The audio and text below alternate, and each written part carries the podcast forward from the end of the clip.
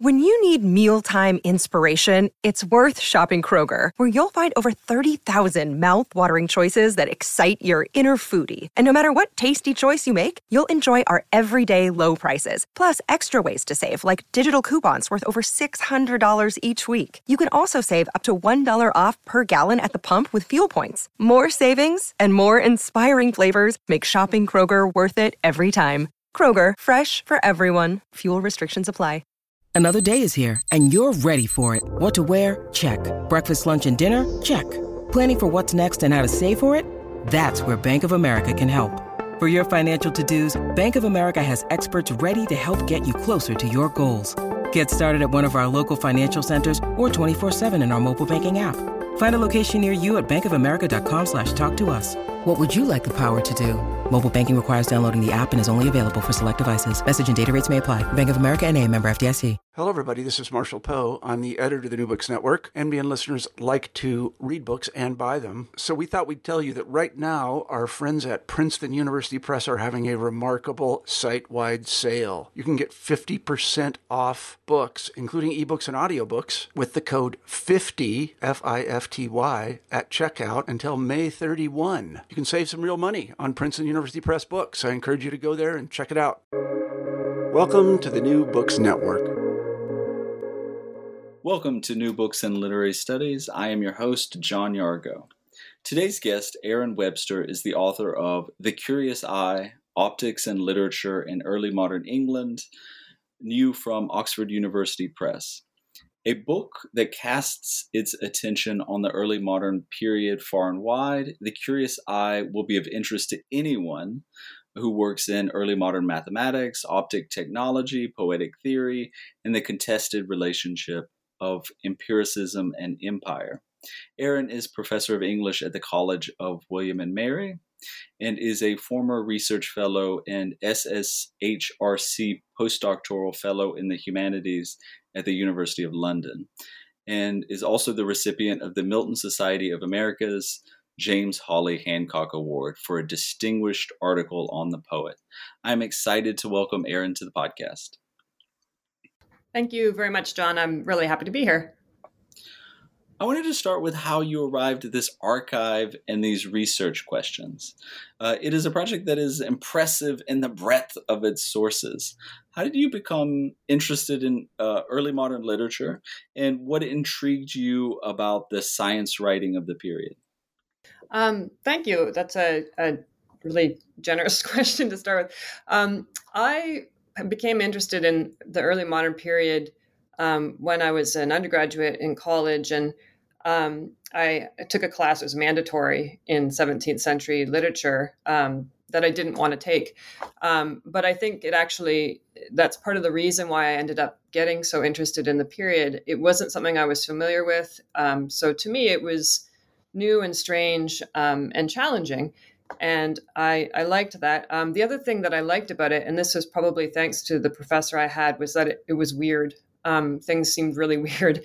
Um, and so with this particular project, um, similarly, I it came out of a, a, graduate class I had where the professor had asked us to research um, an, um, a topic related to Milton's Paradise Lost, but using sources that were not literary criticism. So it could be anything. It could be history. It could be um, politics, what have you. I was interested in the perspective shifts in Paradise Lost. And so I started looking into um, the, I guess you would say, I get history of science, but what what could explain Milton's use of perspective in the poem? Um, and that ended up leading me down a rabbit hole that came out at one point in um, the early modern calculus. And I found an article by uh, a scholar named James Paxson on the early modern cal- calculus and the allegory of temporality in early modern literature. Um, so what I liked about that article and what I liked about that project, and I guess also what I like about the early modern period, is that it was taking um, taking things that, to, to my mind, were uh, belonged in separate disciplines or were housed in separate disciplines. I mean, we were talking about allegory and we were talking about mathematics, um, but Paxson was talking about them together as part of a broader I don't know what you would call it, but a cultural moment um, that was interested in ideas of flux and movement and um, infinity, and you know how do we express these things? Um, how can we understand them? How can we come closer to understanding them? Um, and so that's kind of what got me started on this project, um, which, as you know, um, or as you said, it does have a kind of wide breadth of different source material and yet um, it's all kind of to my mind um, related right? They're, they're trying to answer the writers i deal with are all trying to answer a related set of questions. Um, they're using different materials and different modes of answering those questions. Um, and that kind of i guess takes me into what intrigued me about the science writing of the period. Um, one of the things that i found both frustrating but also delightful about the science writing of this period um, is that it, it's it's so composite. Um, so there, you're reading like when I'm reading about the calculus, for instance. Um, it was frustrating to me because I was reading Newton's work on the calculus, and the language was totally unfamiliar from what I'd learned in high school, which was already challenging to me. His notation is different from that which we use, but it was also just a totally different way of coming at it because it's not um, it's not just this distilled down equation of pure mathematics, um, which is how I think of the calculus. Um, the calculus is, as it first appears in Newton's work, it's an appendix to this lengthy book on optics. And in that book on optics, we have um, some empirical studies of how light works and empirical explanations of how light works. We also have anecdotes, philosophical, well, anecdotes about his um, own research practices. Uh, we have philosophical speculations on the nature of God and what it would mean like um, to try to conceive of God's sensorium, right? So you've got all of this in the air, and then you have this very convoluted description of how you could measure um, the area under a curve by uh, breaking it into infinitesimally small parts. Um, so when I think normally when people are studying um, Newton's calculus from a, a, history of science or a history of mathematics perspective, they are looking to distill the mathematics out from that context. Um, what I was looking for, because I'm a, a literary um, historian or I guess a literary scholar, was to put it back into that context, right? Um, what got me was like, wow, what's this thing about God's sensorium? Um, how does this metaphor work, right? How does this metaphor of um, infinitely small um, pieces, which is in, some ways it is a metaphor, right? It's a mathematical concept, but they're not literally. We get as close as possible in Newton, but they're not literally in infinitesimally small. They can't be. Um, but so I'm interested in all that stuff, and so it was exciting, but it was also a bit challenging because I didn't have a lot of. Um, there wasn't a big body of criticism helping me to navigate that aspect of the science writing, but that was what really interested in me um, because it also shows that these these writers that we think of as um, you know these are the and I'll put this in in scare quotes or whatever, but they're the fathers. It's not you know a coincidence that they're often called the fathers of of modern science. Um, you know we generally associate them with empiricism, um, with stripping away metaphor, with getting rid of um, the kind of flights of fancy that we would more properly place into oh, that's poetry, that's literature, that's fiction. Um, but in their writing, um, that's that's actually not what I found um, when I was, you know, going back and reading these sources. You know, I, I that raises a question for me about um, interdisciplinary work like this. I'm, I'm sort of feel like early career scholars are often discouraged, in part because they have to master to they have to become legible in multiple fields and it's already quite difficult to to uh, master one area you know like uh, literary criticism and literary analysis.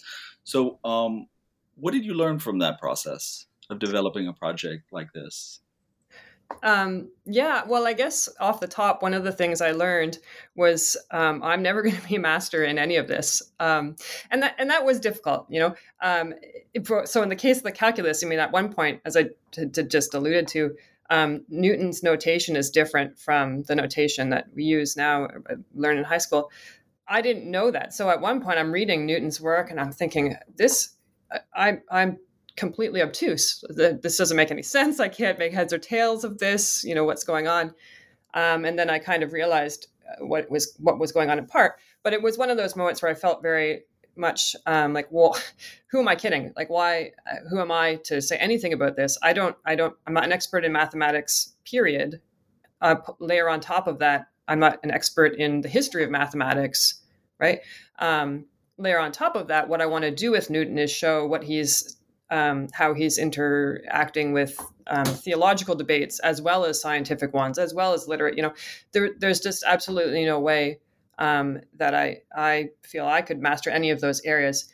Um, and certainly that you know that's a potential weakness um, of my study. On the other hand, um, I think, and I've found what appeals to people. Um, you know, when I was presenting my work in early uh, stages, what appealed to people was the fact that um, I I was trying to um, have this interdisciplinary um, interdisciplinary rather conversation. So I would go to um, conferences that were on history of science, and I would give my paper on. You know, I gave one on um, metaphors in Robert Hooke's work on mi- microscopy, and people got really excited about that because nobody had really been talking about Hooke's metaphors. To them, that was new, and they wanted to learn about that from me.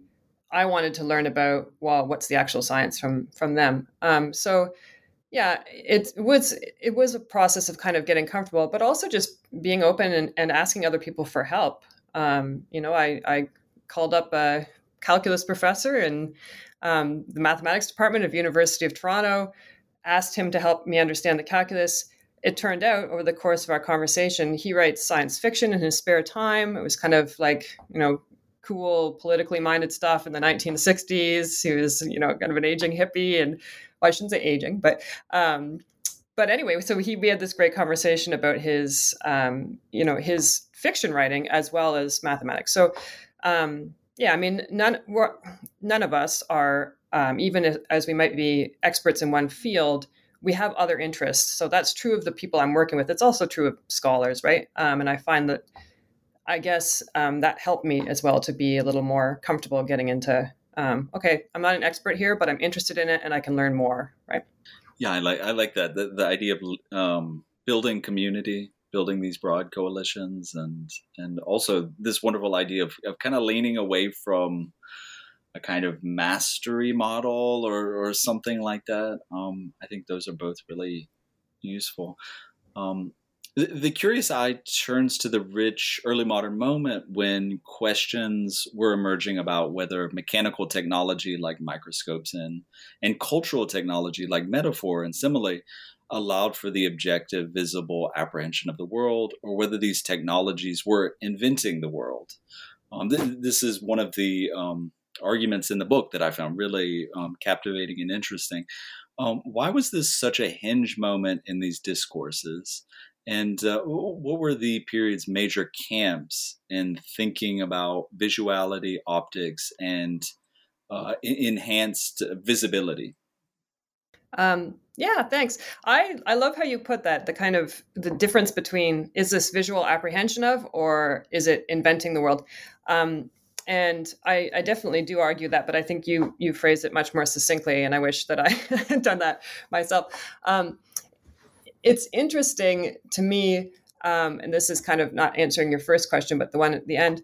A lot of people, a lot of writers who were in the inventing camp, that is to say, that were pointing out that to um, science writers like Robert Hooke, like um, you know Robert Boyle, uh, even Francis Bacon, that what you're doing here, you claim, is an objective empirical study but you are taking liberties. Um, you are inventing. You're you're turning this into a narrative or a conjecture. Um, a lot of the, the people who were pointing that out were themselves in the business of inventing. That is to say, they were they were writers, right? They were poets. They were. Um, so I was thinking about this, um, and I was wondering if you know how much of that is a, a bit of um, you know don't step on our toes, right? Um, and how much of that is uh, we've been doing this for years and you know um, we recognize in this new form of, of science writing um, a similar uh, you know a similar process of mind that I think honestly at the end of the day, um, you know, you're never going to have uh, an absolute objective visual apprehension of the world that you then objectively render into objective prose, right? Um, and I don't even, I mean, I think it would be overstating um, when I, I rather, I, I don't think that any of the writers I'm looking at from Hooke, Bacon, Boyle, uh, Newton, I don't think any of them would would actually claim to have achieved, you know, a completely objective um, science, or more to the point, a completely objective um, literary style. However, you know, on the, on the other end too, I think you know the imaginative writers would not say that they're entirely subjective, right? They they too are. There's some element of um, you know objective apprehension of the world that they then build on and invent. Um, but I think that what is behind that debate, right? Uh, what are we doing when we study the world? What are we doing when we study and then um, attempt to write or express what we see? Um, is a you know there's there's a deeper kind of ethical question here um, that comes out, and it, this speaks to why it's such a hinge moment. Um, because what in part what's what's happening here is the world that's being studied um, it's not you're not just studying um, objects that have no sense or subjecthood, right? Um, many of the things that are being studied are they're either um, non-human animals or they are human animals or they are plants, rocks, trees, um, which somebody, for instance, like Margaret Cavendish, feels are sensing intelligent beings, right? Um, so if uh, if you're thinking about the objects that are being studied in these terms as things that have subject their own subjectivity, then there's um, you know there's more importance to that question as to whether you are simply objectively apprehending them, um, as it were, right, and telling others what you've apprehended, or are you eh, kind of you know appropriating their voice, right, or or are you inventing something about them? Are you inventing um, a story about them? Which happens often in the science writing of the time. I'm thinking particularly of Robert Hooke's Micrographia, where he has, um, and we might talk more about this later, but he has these really, um, I'll say, wonderfully inventive, beautiful, you know, little almost personality sketches of a louse or a flea, right? Um, there's no way that those are just strictly objective apprehension. He is imagining them as little courtiers in a play. Um, on the other hand, you know, he is seeing something with that microscope that's beyond what you would see without it. Um, so, yeah, I mean, it's a hinge moment in part because these technologies um, are new, right? So, this you have these new technologies, telescope, microscope. You can see things. Humans can see things that they couldn't see before.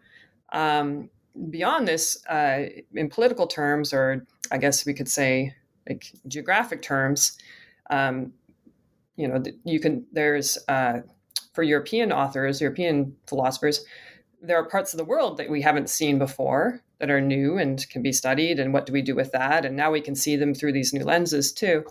Um, but it's also a hinge moment because part of what comes along with this is the uh, recognition that it, it, you can see more, um, but there's an ethical ob- obligation there as well. Um, so you can be seen more, um, you can be studied more. You yourself might become an object of, you know, for Margaret Cavendish who says um, she's quite concerned, right? What what happened if you put a microscope up to a lady's face? Well, her pores would look horrifyingly monstrous, and she's it's a little tongue in cheek, but there there is that sort of fear um, underneath that that kind of joking question, um, which is to say that you know um, here's this new power, but who's the one operating it, right? And who's the one on the receiving end, and where does the responsibility lie? Excellent. And, I also learned from your book there was um, expanded license given over to um, a sort of theological license given over to this technology, right? Like the the sense that it wasn't um, kind of um, technology that defied the will of God or something. So there was also a growing um, confidence or growing social acceptance to to using this technology, right? Yeah, yeah. It's to me that was actually something that that struck me. Um, that it, it struck me both in a way that that would be a, a, such a concern in the first place that you know I, and this is my ignorance as you know a kind of fairly secular you know scholar 21st century scholar. Um, the concern which is um, you know prevalent in the material i'm dealing with that um, yeah, that you don't want to go beyond the limits of what God has prescribed in terms of knowledge. Um, so, you know, from Bacon through Hooke, Thomas Sprat, like a lot of the um, writers associated with the Royal Society and more broadly with, you know, this new kind of science, uh, preface their work by assuring their readers that they are not going against God's wishes here and they are not going beyond those boundaries. Um, so that was kind of surprising, but that made sense. But the second thing that surprised me was that having done that, having said, okay, but this isn't theological, and the reason why I should explain the reason why it, it was okay for them um, to study what they were studying is because they weren't studying God. They weren't getting into metaphysical questions, at least so they claimed. They were studying, um, you know, just material earthly objects um, and keeping that separate. So that wouldn't be, uh, as you know, per their arguments. That's not going beyond the limits. Um, on the other hand, I was struck then, secondly, by how how and it happens pretty frequently. Um, having said this, you know, the often there would be a move rhetorically to say, you know, maybe the next page of this document to say, um, with the invention of these new technologies, we can regain all of the knowledge that was lost at the moment of the fall we can re-enter the garden of eden you know we can rebuild babel but we'll do it in a way um, that doesn't transgress god's wishes. And you know again secular scholar i i was like waiting for lightning to come and strike them down. I was like well this that sounds like totally heretical. You know what are you what are you doing? We can't just go back to eden. Um, but it was it it wasn't it, like it was surprising to me how casual in a way um, the these writers were um, some of them, uh, or cavalier even, you know, in using that, um, using, you know, biblical stories, I don't know even quite how to put it, as a way of explaining what they were doing, um, not in terms of the, the technical details of the science, right? I mean, the technical details, they said, we're just, when we're studying flies, we're not studying metaphysics. But in terms of when they're packaging this as a project that you know crown of england might want to fund there they're like well this is actually about it's a theological thing about recouping the losses of um, fallen humankind and improving ourselves um, not simply intellectually but also spiritually um, and it and it often too it would be this is about studying god's creation in a way that's um, respectful but also is going to help elevate humans um, even farther than they already are above other creatures. So that's kind of it felt like a bit of a disconnect, but one that I suppose um, is understandable if you were thinking in those terms of well, they have different rhetorical purposes going on here, right? Um, appeasing one community who might be concerned about overstepping, you know, authority given by God, and appeasing another community who wants to know what's the purpose of studying ants, right? Um, if it's not to have some kind of grander purpose. Dryden critiques Shakespeare's history plays for compression and intensification. Dryden writes that the history plays, quote, look upon nature through the wrong end of a perspective and receive her images only much less, but infinitely more imperfect than the life. This, instead of making a play delightful, renders it ridiculous. End quote.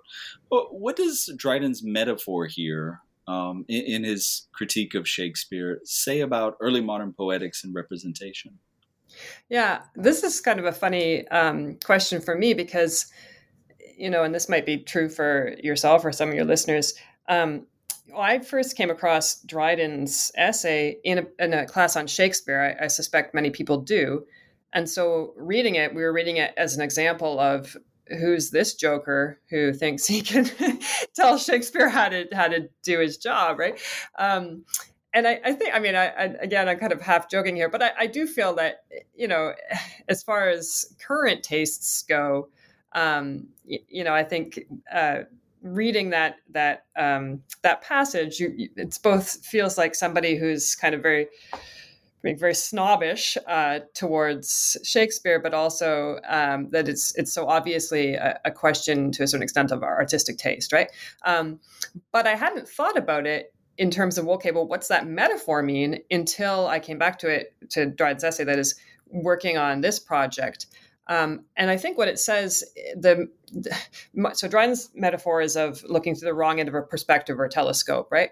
Um, what struck me is how frequently in the poetic theory of uh, not just the early modern period, but also classical Greek um, poetic theory, how frequently uh, these theorists turn to um, visual metaphors uh, and comparisons of poetry to visual technology, optical technology. Um, Plato has a mirror, right? Uh, Sidney also has a, a, mirror, holding a mirror up to nature. Um, now, and for, for me, I see Dryden, Davenant, some of these later uh, 17th century theorists using the um, technology of the perspective um, or the telescope instead of the mirror. I think that's significant because it is the new technology, right? Um, but I think what Dryden's metaphor um, says about early modern poetics is, first of all, that um, early modern poetic theorists and poets were thinking of metaphor, of um, simile, and of poetry broadly as some kind of visual literary technology, right? It's a particular kind of language um, that makes you see something in a different way. Um, and I think that, I mean, that statement deserves more attention. Um, than it tends to get because we say, "Oh yeah, sure, that's a it's a dead metaphor by now, right?" I, helps me to see something. I would, but the fact that it does help you to see something at a point in time when these new technologies are also helping you to see something in a new and um, distinct and perhaps distorted way, right? Um, does the microscope make something more clear or does it distort it, right? Does the telescope um, help you to see things better or does it just make them larger? You know it's the same object. Um, i think that it's significant that dryden is using that perspective instead of a mirror. Um, and the other thing that i think is interesting about dryden's metaphor in particular i mean what dryden is saying which is possibly a matter of taste but maybe there is more to it what to me i read this as as dryden asking or saying if we want to represent something we should do it um, in a, like a one-to-one perspective, right? Um, whereas for Shakespeare, the problem here is that Shakespeare has kind of crammed too much in there. He's he's made everything too small. It's like a I don't know, like a one to one hundred perspective or something. So it's harder to see. Um, that's a mathematical you know, um, formula I just gave you, but you could say like what's also being expressed here is Dryden's taste for neoclassicism over Baroque, right? Um, that would be a different way of phrasing the same problem. Um, and I, so there too, I think what you're seeing is um, here's an issue that exists in different disciplines. It's being expressed in different ways, um, but it's essentially the same issue, issue, right? I mean, do we want to be messy and fraught and put jamming a whole bunch of stuff in there at once? Do we want to take it all out and zoom right in? You know, um, do we want some kind of uh, back and forth between the two? Um, and then how do we do that mathematically and artistically, optically?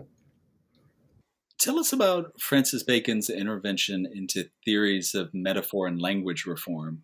Uh, Bacon saw peril in the potentially distorting lens of metaphor and simile, uh, but he and his successors, such as Thomas Sprat, couldn't quite resist the temptation of figurative language. How is this uneasiness about figurative language uh, reflected in the debates of the 17th century? Yeah, and, and it is peril. I mean, this parts where he's once a metaphor is on foot, you know, you you can't get that back in the bag, right? It's it's roaming around, causing all kinds of intellectual errors. Um, yeah, it's uh, it's it's it's humorous actually, and I'm not the only one to find it humorous. Um, Bacon then and now is talked about as as an iconoclast, right? He's the the breaker of idols. In the case of language reform, he's the breaker of the idols of the marketplace, um, which at their base are about um, a concern that language does not accurately and adequately represent the physical world. Um, you know, so and we could talk about this in terms of, uh, you know, is it is it symbol? Is it um, whatever? But for Bacon, I think he's thinking in, in fairly physical terms here, right? Um, I can hold an object up, I can see it, touch it, taste it, study it. Um, and as an empiricist, he wants to do that. But at a certain point, I then have to translate whatever it is that I've that empirically derived sense data into writing or into language. And at that point, you introduce this um, this I would call it a mediating lens, right? Um, he calls it uh, like a, a, mediating language, right, or some kind of idol that can get in the way. Um, and so you don't have you no longer have that one to one relationship. Um, at, so uh, when Bacon is talking about the problems with metaphor and with figurative language, I think what the issue is really for him is when some when people um, understand metaphors um, literally, right, or make assumptions. So if I tell you that, I don't know, um, my love is like a red, red rose, but then I try to understand the rose based on love has the following qualities, therefore the rose does, right, and vice versa. That's when we get in into trouble. Um, but the way it comes out, though, in in Bacon's writing and in um, you know the the people who follow in Bacon's steps and praise him, it does come out as this kind of very um, anti-figurative language, um, anti-metaphor specifically. Um, and what struck me when I was uh, doing this research is so yes, they're always talking about how terrible metaphor is, but they use metaphors to talk about how terrible metaphor is, right? Or they use um, analogies or they use simile. Now, part of this is just inevitable. I mean, I don't think we could actually speak without using any kind of figurative language. Um, but some of it isn't. I mean, some of it is, it's not just I'm using a kind of a dead metaphor, uh, but some of it's very inventive metaphors. Um, and what struck me about that was that the, in the critical literature around Bacon and the plain style, you know, a lot of um, scholars, critics, they note this inconsistency. I mean, it's not that it hasn't gone commented on, been commented on, um, but it tends to just sort of be pushed aside as either inevitable or unfortunate, or you know, okay, so Bacon's a bit of a hypocrite. Um, but I thought, well, you know what? Why not actually? Um, let's go with this. So, what's behind this inconsistency? If Bacon is saying he's against metaphor but using it, why? What's happening? Um, and what I, I think this is, you know, um, this is my kind of best guess. I think what happens in this time period does have to do with that basic, you know, at the heart of this problem for, for Bacon is the fact that he doesn't, it's difficult when you introduce a mediating lens between your empirical study and your expression of your results. Um, inevitably, you're going to open yourself up to the potential for some kind of distortion. Um, now, uh, that's whether it's um, you know a telescope, a microscope, a mirror, whatever. Also, if it's language. So, if you're going to use figurative language, and this I think bears true um, from what I saw across the things I was reading, use figurative language that announces itself as such. So uh, there's a preference for simile over metaphor, usually um, in these works. Or if there is going to be a metaphor, it's such an elaborate metaphor that it, you couldn't help but recognize it as a metaphor and not as a literal description, right? Um, so make it clear that you are putting something in between objective empirical data and um, representation or expression of that data so that your readers can recognize that. Um, and I think that that to me that helps to account for what's that going on with that inconsistency. That actually, th- figurative language itself is not something that um, doesn't have its own history to it. At this particular moment in time, the way people were thinking about figurative language is different from how you or I might think of it. They're thinking of it like that mediating lens, right? Like that telescope, like those other technologies that carry this risk of distortion. Um, so, in the same way, you want to be careful with the kind of figurative language that you use, when you use it, how you use it. It could clarify, just as a telescope or a microscope could, but it might distort in the process. Um, and I think that that's, um, yeah, that's how that uneasiness comes out.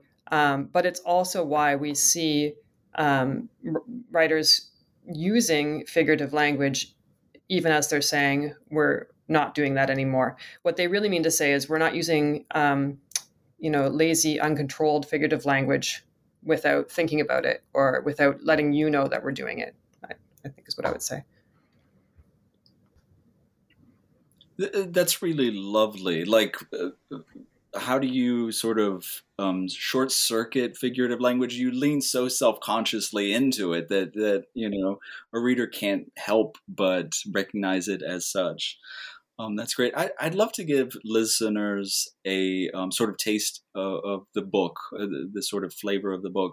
So um, I'm going to read a passage, a, a block quote from the book uh, from uh, Robert Hooke's uh, Micrographia, and then you're going to read um, your analysis, um, as kind of as it's written in the Curious Eye.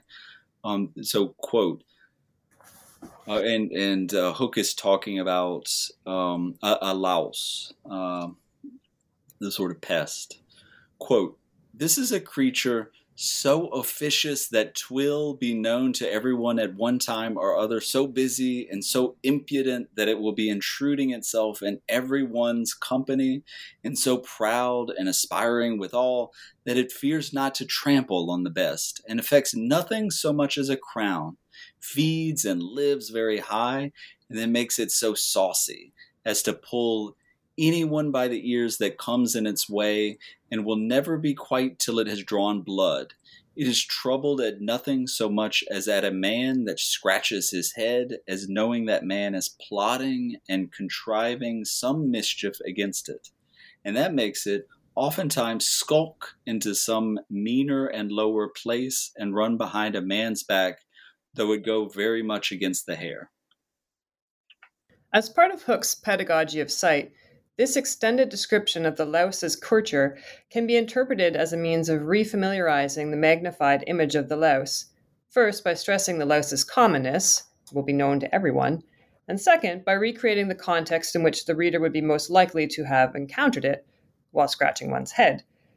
But by framing his description in terms of a political intrigue in which the louse plays the role of the unscrupulous court schemer, Hooke also creates new literary and political contexts for this louse that open up on the very sort of multivalent interpretive possibilities that the plain stylists were broadly anxious about, and that Sprat more specifically claims the Royal Society has successfully excised from its writings. Structured around a series of puns that enhance the comparison between the body and the court, the louse's actions operate on both a literal and a metaphorical level, the latter of which draws Hooke's louse, and by extension Hooke's work, into the larger arena of courtly politics. Read literally, the louse is indeed troubled by head scratching and does pull anyone by the ears, draw blood, run behind a man's back, and go very much against the hair on one's head. Read in the context of affecting the political crown, however, all of these actions become metaphors for plotting and contriving, arguably all the more so in the context of the recent restoration when political plotting and intrigue was still a very real threat. Pulling the ears becomes a personal insult. Running behind a man's back becomes an act of betrayal, and the drawing of blood becomes a matter of life and death. Thus, the louse is described in a way that both explains, in mechanical terms, how it performs the operation of sucking a man's blood through, quote, a contrivance somewhat resembling a pump, a pair of bellows, or heart, end quote, while simultaneously ruminating on the human psychology and the political consequences of being a, quote, proud and aspiring, end quote, bloodsucker, what, what a lovely close reading. Um, how do you go about crafting um, writing like that? Do you have um, revision strategies? Do you have uh, you know trusted readers that that you seek their feedback on on potential writing? Do you have um, techniques? Well, one of the things I do is is keep a list of sentences in academic writing that I admire you know, as as inspiration uh, and sometimes models.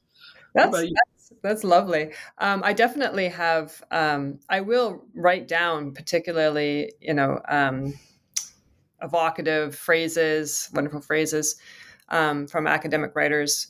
Um, in my own uh, writing process, I yeah I am constantly revising. Um, I read aloud all the time, and I was kind of chuckling when you asked if I have um, trusted editors. Um, my cat, um, and it and it used to be when they were younger, my children, before they could talk, I would read my work aloud to them, and if if they were like you know sometimes they might squall or cry or something I'm, okay fine. You know that's that's a no-go. Um, but you know in a case like uh, in, like that um, in part you know what i'm doing there i think and, and i may not even be consciously aware of it is i'm mimicking Hooke's writing. Um, so uh, we talked earlier about um, you know why the science writing of this time period appealed to me and i was saying for, i mean broadly speaking it's because it's so literary and it has all of these kind of wonderful poetic qualities to it. Um, in that case, I feel like I, you know, I, I, I, read a lot and I kind of hear those patterns in my head. Um, and then when I'm writing, I, I um, mimic them. But um, that maybe makes it sound all too natural. This book took years of writing and revision, um, and you know, reading aloud, reading aloud, reading aloud, um, going back, changing, editing um, I did have lots of um, pairs of eyes on it along the way too. That I'm I'm really grateful for, friends and colleagues, and then also external readers uh, from Oxford University Press who were extremely generous. Um, so yeah, yeah, it's it's it's a very labor intensive process for sure. You know, that's interesting. You know, you're not the first person, the, the first like academic um, sort of literary critic that I've talked to that has said, you know, in the process of writing, they came to emulate the subject of their analysis or like found echoes in their own work, which is um, really fascinating uh, to think about. Um, the uh, the third chapter of the Curious Eye examines this discourse of visuality and knowledge making uh, through imperialism. Uh, you show that texts like uh, Bacon's The New Atlantis, uh, Robert Hooke's Micrographia, and Cavendish's The Blazing World contest the epistemological assumptions of visuality and empiricism, often carrying forward the period's understanding of race, ethnicity, and nationality.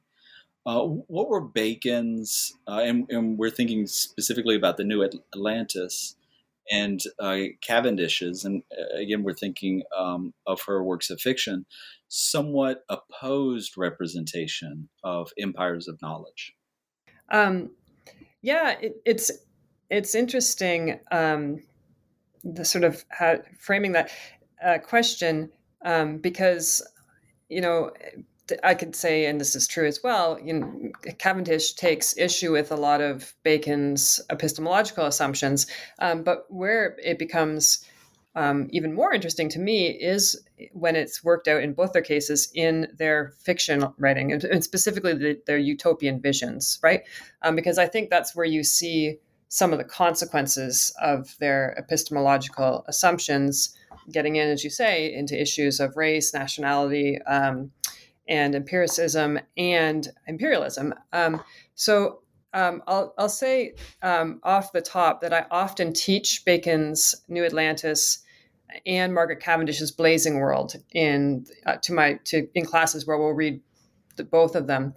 Um, and interestingly, um, students tend to be um, more uh, made more uncomfortable, more uneasy with Bacon's New Atlantis than they are with Cavendish's Blazing World, even though Bacon's New Atlantis seems like it should be a, a, you know i think from his perspective this is a perfectly functioning utopia. It's a, it's a serious straightforward utopia um, where people are meant to be uh, happy and um, new bensalem is an ideal society cavendish's blazing world uh, is a world that um, is is less so um, superficially, at least, uh, perfect.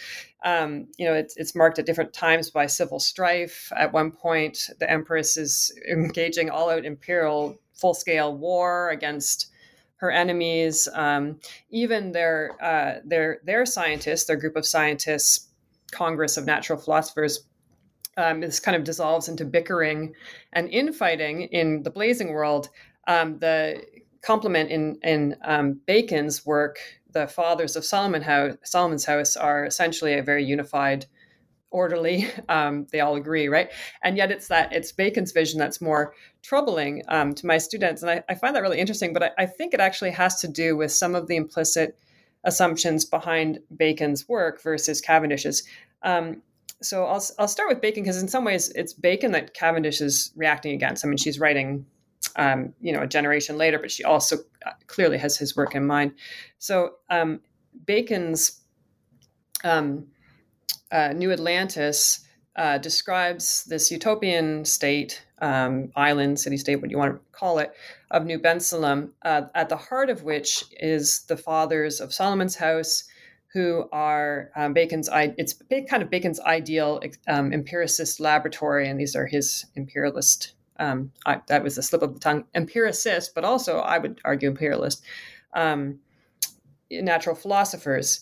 Um, what they do is they trade in what the word that Bacon uses is light, um, but in its very kind of broad associations, knowledge, illumination you know, all of the things that I think are, and then and, increasingly later, associated with the spread of British imperialism as we're bringing light to all these dark corners of the world um, through uh, our knowledge, through our science, through our modern medicine, um, but also through our literature, through our culture, through our language, right?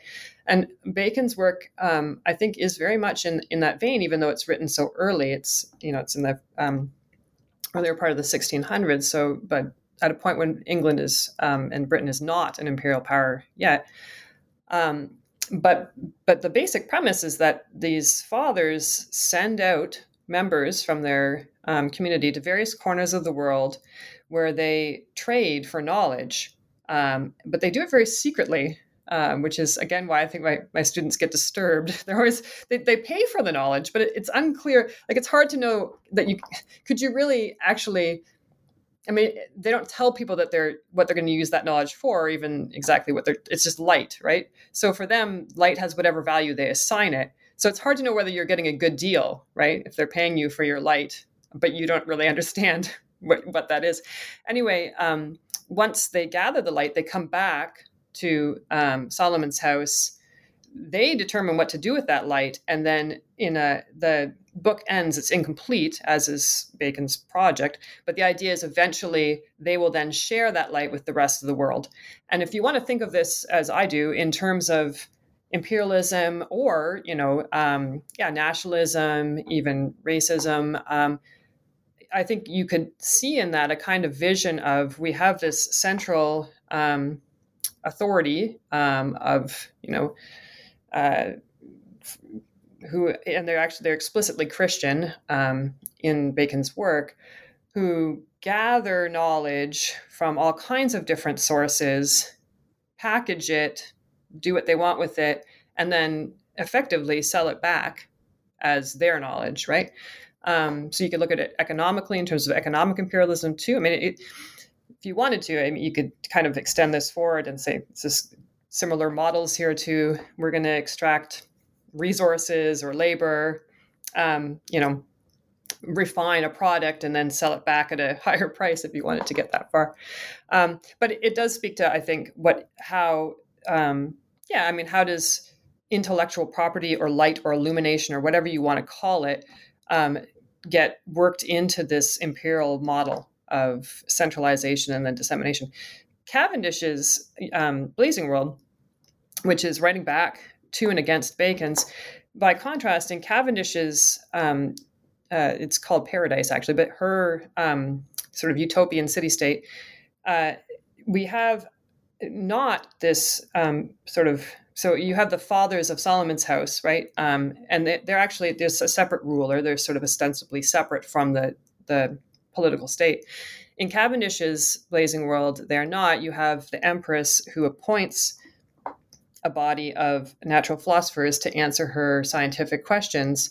Um, but rather than going out and extracting knowledge, deciding what the truth is, and sending it back out, um, they go out and, and gather knowledge, um, come back, argue about the meaning of this knowledge. Um, she has a diverse body, I think significantly a, di- a diverse body um, of uh, scientists. For instance, if she wants to learn about atmosphere, she sends birds out, right? If she wants to learn about the earth, she sends worms out. Um, creatures whose bodies are appropriate uh, in her mind to that kind of empirical study of that area even so when they come back they can't decide on you know one truth um, and the empress at different points has to threaten to take away their she takes, threatens to take away their microscopes and their telescopes because they can't agree on what the findings are um, she at one point threatens to dissolve their society um, only when they beg her to let them continue because otherwise they'd have no way of determining who's smarter than the other. I mean it's all very satirical. Um, she allows them to continue but they can't get involved in politics. So it's much messier um, and uh, and much more skeptical um, when it comes to this idea that you could ever have any sort of complete knowledge of any one thing. Um, at the same time, it's also her utopia in spite of the fact that, and maybe because it has this kind of messiness, the Empress herself often argues with herself about what's the best politics for my people, what's the best system of learning. You know, um, at the end of the of the book, though, the Empress decides that because there's so much um, disagreement and, and um, sort of uh, debate, that um, the best mode of government and religion for her people is uh, government is an absolute monarchy, religion is a single religion. Now, um, I said earlier that my students find tend to find Bacon's vision more disturbing. Arguably, I you know, I, and I kind of expect this. It's it's sort of could be disturbing. Is disturbing, right? To have this, you know, recognizing that amongst her um, population, there's all of this sort of fervent disagreement, and then end it by saying, "And well, forget that. We just have one of everything." But um, the narrator of the work, and then Cavendish and the Empress herself. There's also a character, the Duchess of Newcastle, which was Cavendish's title. Um, even as the as the Empress is deciding that you know we need to have one religion, sort of one one system of governance. Um, it's on the understanding that this is to um, to keep civic disobedience, civic upheaval controlled. Um, and the narrator of the work, or Cavendish herself at the end, comes in um, to make the point that, you know, um, any the mind remains free essentially right is, is how i read this. Anybody could create their own world. She says i've decided to create my world this way. You could create your own world however you want. And i think the idea there is um, that there's some kind of compromise for Cavendish. Um, and this, I mean, it's relevant to the idea of empiricism and, and, the politics of the work as well. It's a very imperialist work. I mean, she's an empress, right? And she rules over the world. She does so with an iron fist um, at different points. But um, unlike Bacon's vision, where knowledge um, gets folded into that imperialism, in the Blazing World, I think one's knowledge, their imagination, their mind, their thoughts remains free to them. Um, publicly, politically, you um, in the blazing world, there's a need for authority and control, um, which again, I feel like you know talk about that in my students' side too, right? To what extent is is that you know a given or not? Um, but even with that need for control, there's an acknowledgement that um, the this empire is always going to be diverse. Um, you're always going to have disagreements, different um, people, different animals, different bodies are going to experience the world in different ways. Um, and if we're thinking about things there like race, imperialism, I think that um, subtly what Cavendish is perhaps getting at is an understanding that um, there is no singular truth or experience, right? So, um, in the context of trying to um, export or import culture, knowledge, ideas in an imperialist setting, um, she seems to be suggesting that that's bound to fail um, at, at, on some level at some point because um, it's just unsustainable to assume that everybody is going to be experiencing the world in the same way, right? Or that one, you know, one truth would be universal, um, a universal truth, right? Milton's Paradise Lost uh, returns again and again to the subject of visuality and, and visibility. Um, but often critics have thought of the poem's exploration of optic perception, particularly the role of visual perception, as much metaphorical or theological or autobiographical. Um, but Milton was attuned uh, to up to date, uh, up to the minute observational science by uh, Descartes and Kepler um, who were reimagining light and optics. What, what does Milton's poem have to say about the relationship of the science of metaphor and the, the physical science of light?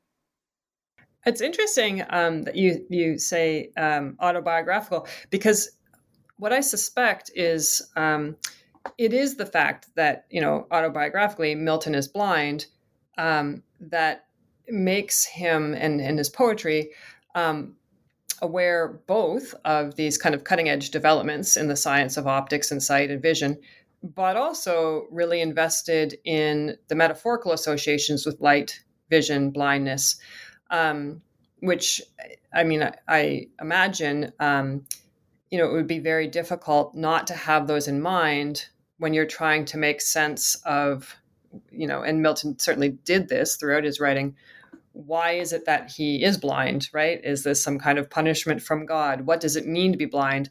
Um, how does it impact how you experience the world psychologically um, and not just physically, right? Um, so in Milton's work, um, one of the things I see is that. Uh, yes, he is interested in the science, the cutting edge science of of vision and of optics. Um, uh, we know from his letters that he was interested in trying to diagnose the cause of his own blindness, um, which is probably glaucoma, although he didn't know that at the time. Um, it wasn't, you know, was known as a disease, or, or I guess the um, it was known as a disease, but what it was wasn't understood, right? How it was operating. So, you know, he writes to friends about um, looking for cures, describing his symptoms.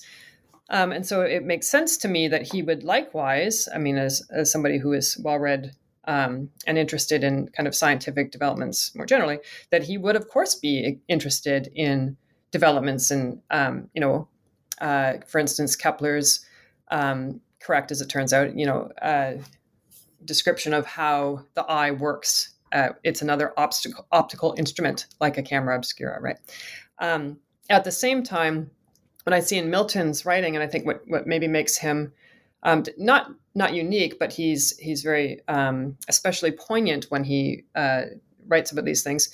Um, unlike somebody like Descartes, who my example is always is Descartes. I mean, Descartes um, uses blindness only as a way of describing sight. Right? He talks about eye beams. They're like a stick that a blind person uses, um, which seems it's you know it's kind of all the more ironic given that he doesn't seem to have any consideration for that the situation of that blind person that he's you know co-opting as a as a way of describing sight. Um, in Milton's case, uh, Milton. Um, because I think because of his blindness, Milton is also interested in all of these other this rich. It's with us still, right? This rich um, and often, you know, ambiguous um, set of associations that go along with light. I just had one, we were talking about Bacon's New Atlantis, where light is intellectual and spiritual illumination. It's the thing that chases away figurative darkness, it's a marker of your spiritual wellness. Uh, you know, all of those things um, are going into Milton's poetry um, hand in hand with this other um, more scientific way of trying to account for how light actually operates and what does it do in relation to sight. Um, so Milton's descriptions of this are very poignant, right? And when he talks about, um, you know, himself as kind of a, a, a white um, blank sheet, right, that onto which things are projected, but he doesn't see. Um, or I think um, you and I were talking a bit earlier about Samson Agonistes and Samson's description of himself as a dark body, not just an unseeing body, but a dark body um, that blocks light, right? Um, these things are physical descriptions, but they also have an emotional valence to them um, and a psychological one, right? Um, so Milton's poetry, I, I think, um, is especially poignant because it combines those two things. at the same time, he's not the only one who treats light as a, both, um, you know, an object of physical science and a theological concept, right? Um, Robert Hooke, I talk about in the book, in his lectures of light, starts with Genesis, and he starts with, you know, God said, "Let there be light," and there was light, and he does a close reading of Genesis that he, from which he extracts a physical theory, um, a wave theory of um, of light, right? So, you know, and he he kind of talks too about God. Light's the first thing God created, therefore it's of utmost importance. So, you know, it's another one of these cases where the science and the um, literature, and the metaphor, go hand in hand. Um, Newton, similarly, in his optics, closes with what he he tells us is it's speculative, um, but it's it's a very metaphysical exploration of what it would mean by extension, um, what would God's optics, such as they were, be like if you were an infinite body that you know could sense everything visually at all times? What would that be like? Um, so yeah, not not unique to Milton uh, that mixing, but I think Milton's is particularly poignant because of his autobiographical experience.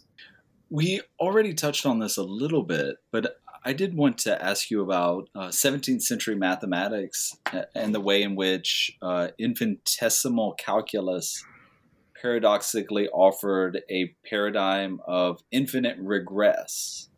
Uh, the cosmos offered infinity or models of infinity, but also um, did this understanding of increasingly smaller scales. Is that right? Yeah, and it's um, kind of another cool part of this project um, where again it was the it was partly through that mathematics of the infinitesimal that I got started in on this.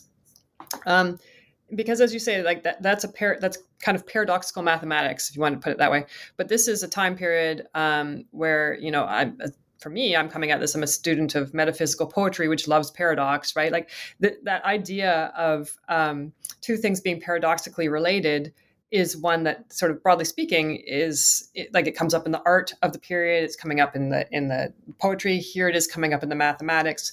So it's another one of those places where i think you can see that interdisciplinary um, you know kind of nature of of here's a question what do we do with it? And in this case one that i i, I you know just I'll be a little bit um, pithy here, but I think people just thought paradoxes were really cool, right? I mean, they are really cool. And yes, it's really kind of cool that you could look at that uh, universe as Galileo does through his telescope and say, you know, holy crap, this is so much bigger than I had um, thought. But part of the reason it's bigger is because it's jammed with so many more stars than anyone has ever seen. Um, there's the there's Dryden and Shakespeare there, right? That telescope is actually showing you there's this you know millions of stars where you might have thought there were um, hundreds right? So what does that mean? Well it, it both means that it's larger but that its pieces are kind of smaller. There are you know there are more of them. Um, but what that mathematics i think ends up and this is one of the things i kind of came to through the when i was working on this book um, it ends up producing this um, potentially kind of subversive um, strand to the to the science of the time. So you have these grandiose visions um, of you know, well, getting back to the Garden of Eden or building Babel up into the mountains or beyond, right, not the mountains into the heavens. Um, the unlimited uh, potential for human knowledge. The Bacon's very grand, like this project of empiricism. Bacon wants um, to lay out is going to go on for generations, you know, into the future. You have that, but then you also have, as part of that study, um, you know, where do you start in Hooke's Micrographia? You start with a smudge of dirt, or you start with these tiny little things that are, seem, on the face of it, to be the exact opposite of that kind of vision, and yet they are intimately related to it, um, paradoxically related to, right? These infinitely small little bits of data um, are the thing that produces this infinitely large body of knowledge. Um, and if you think about that scientifically, it's one thing, mathematically, it's one thing. I think you could also think about it socially. I mean, um, in the case of somebody like Hooke, Hooke is um, educated. He's he's brilliant. He has a lot of natural talents. um, he was not a gentleman, um, and yet here he is producing this work for gentlemen at the Royal Society, telling them in the introduction, he, he is addressed to the king. Um, I'm I'm humble. The objects of my study are dirty, grubby, insignificant things. That, but that's the best I can offer you because I'm this small, you know, worthless in a way individual. You're a grand king. But what is he actually saying there? He's actually saying nobody else has seen this stuff, and it's completely integral to the science. And in a way, you know, um, the fact that you know he can take that um, posture as somebody who is simultaneously saying, "This is this is stuff that you look at as worthless." and yet it is of in, in each of these worthless little bits is an entire universe that you have never seen um, you know it can't help, I, th- I think, but inspire some kind of sense that, you know, in these little overlooked, powerless, arguably, objects, um, that's where, uh, you know, that's kind of the source of this grand future. Um, and how we do this, right? And this is kind of part of the book, um, is a debate over, well, who's in, so who ends up being in charge of that, right? Is it the person operating the technology? Is it the thing being studied, right? Um, and where does that relationship between big and small, but then all of these other apparent oppositions, right? Rich, poor, um, or even things, you know, uh, male, female. Um, if these things that are are seen uh, infinite, infinitesimal as opposites, but are actually paradoxically quite closely related, you know where does that end that sort of recognition that these things actually depend on each other or that there's um, a more intimate relationship between the two than it might initially appear that's excellent um, I usually conclude um, with with looking forward or asking a guest to to um, invite us into their next project. Uh, now that this book is out in the world, what are you turning your attention to? Do you have a writing project underway or a course that you've wanted to create or, or something else you're excited about? Um, yeah, I have a writing project underway and I've actually taught parts of it um, as a couple, you know, I've done a couple courses on the material I'm working on, um, partly selfishly because it helps me, but also just um, because uh, you know, I think it is probably better for my students too. Um, the subject of the new project it's on lunar um, narratives in the 17th century, and the what their relationship to um, the European colonial imagination. Um, so, generally, um, broadly speaking, the the idea behind the book it starts from Galileo. it starts from Galileo's observations of the moon where uh, which Galileo in Starry Messenger refers to repeatedly as being Earth-like. The moon is Earth-like in nature. It's not, as you know, contra Aristotle. It's not a, a pure, um, unchanging ethereal body. Um, Galileo himself did not say that the moon was inhabited or inhabitable. He was very cautious, and in fact, in his letters, he says um, he's not going to go there and that he doesn't think that it is.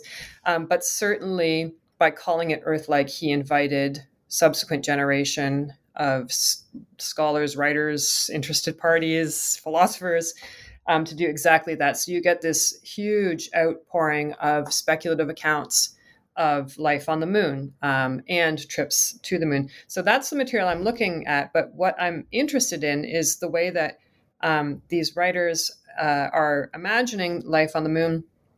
Um, it's often compared either implicitly or explicitly to um, the discovery, European discovery of the Americas. Um, and the people who are imagined to be inhabiting the moon are often um, compared, again, either explicitly or, or implicitly, to um, what Europeans, um, European literature um, from the same time period, how it tended to depict um, the indigenous peoples of the Americas. So, both in terms of things like skin color, um, culture, right, uh, but also in terms of theological questions. Um, what is the status of these beings? Are they fallen? Do they can they be saved? Um, so, that's uh, the kind of thing that I'm interested in. Um, and um, yeah, it, it's I, am partway into the book. Um, as I say, I've, I've, sort of been playing around with some of these ideas and courses that I've taught, and um, it's it it's been inter- good for me um, to see that in general it's sort of something that my students get excited about um, but also something that they get excited about because I think they can see the legacy of that connection in contemporary science fiction as well, right? Um, and some of the, um, you know, some of the concerns I'm looking at in this early period um, of like an early period of European colonization, um, contemporary science fiction is dealing with that history now um, in a kind of post-colonial context where you're starting to have um, you know, uh, writers from different communities, um, including, you know, um, indigenous authors, writing science fiction that resists that kind of, um, you know, very common science fiction trope of exploration, um, conquering, settlement, etc. Thank you so much for joining us, Erin. Oh, thank you very much for having me. It's delightful.